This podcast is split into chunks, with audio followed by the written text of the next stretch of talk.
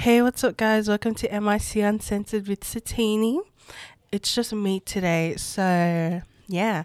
Um, before we start, I just want to let you guys know that we have an Instagram, so it's um, at MYC Uncensored. So be sure to follow us.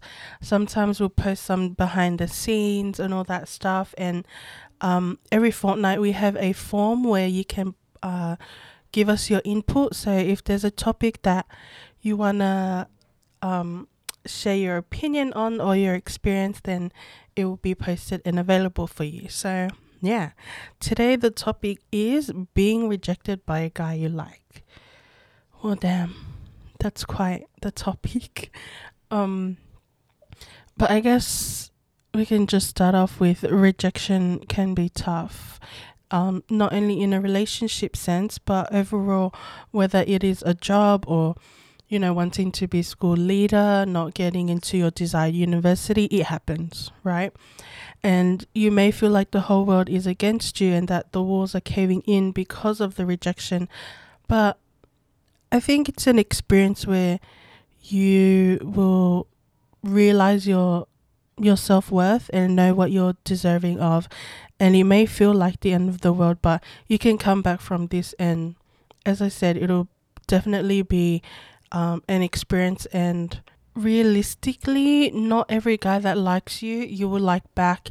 And guys that will like you, you won't like back, right? And it's just the way it is. And, you know, it's okay to cry or feel sad and, um, you know, your your feelings are valid no matter how you feel and you can't control the way that um that you do feel. And so you shouldn't suppress those feelings and emotions. And what's important is to not dwell on it and it'll take time and space to heal. But um yeah you can you can definitely bounce back from it. And look there are different ways you can look at it. One maybe he had a girlfriend or a boyfriend you know and you didn't know number two maybe he's isn't looking for a relationship right now. Um, number three, he would rather not lead you on. There's that. Or number four, the timing might not be good for him. Or five, there's there's other personal reasons that he can't go out with you. And you know, whatever it is, as I said earlier, it's important to not dwell on it. And the last thing you need to feel is be embarrassed because if anything, like if you're the one that approached him first then kudos to you because not every girl would find it within themselves to let a guy know that they're like him. And yeah just let alone having that courage to open up about something like that is just massive and i'm sure that he appreciates it. Um but yeah on the brighter side at least you got it off your chest that's what I have to say. And you know, at least you won't be having to wonder like what if or you know what could have been. So, yeah.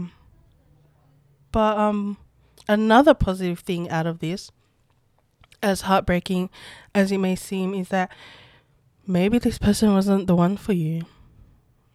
And you probably don't want to hear that, but maybe it was for your own good you know you um, use this opportunity to move on and potentially find the one person that you truly love or should be with. And then look if you were friends with the guy that you liked it's still very much possible to be friends.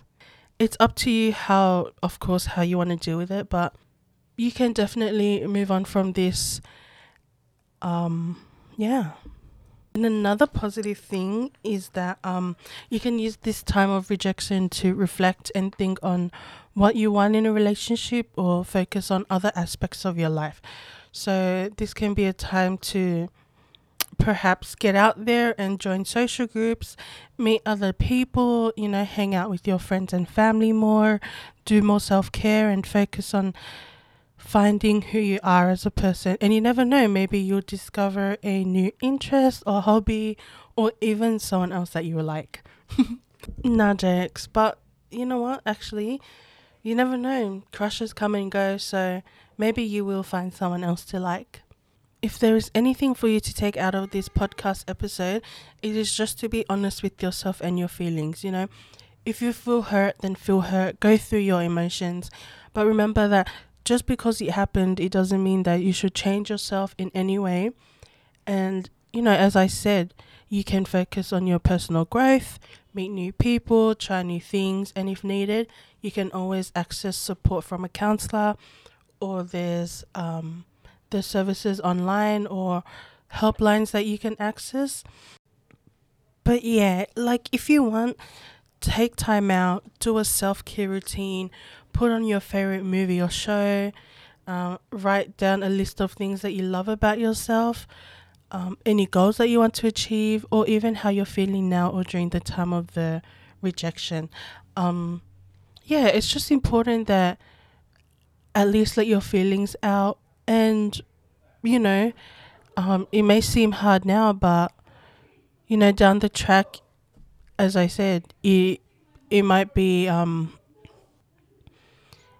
it might be something that you're very thankful that happened because yeah maybe that person wasn't for you or it just wouldn't have lasted or something. So yeah it's easier said than done but you you can for sure get out of this rut and um yeah it's a learning experience for sure we're now at the end of the podcast. I know it was a short episode and i'm sure i missed quite a few things or forgot to mention. So if you have been through this experience or um you rejected someone or you know anything like that any suggestions or advice to this young person or other people that are going through it or have been through it, be sure to send it through to our link at retrospring.net forward slash MYC uncensored. Or you can always DM us on Instagram or something so we can mention you in our next episode. And yeah, ev- as usual, everything is in the description. So yeah, we'd love to hear you guys. And as always, thank you for listening and we appreciate your support and we'll see you in the next episode. Bye.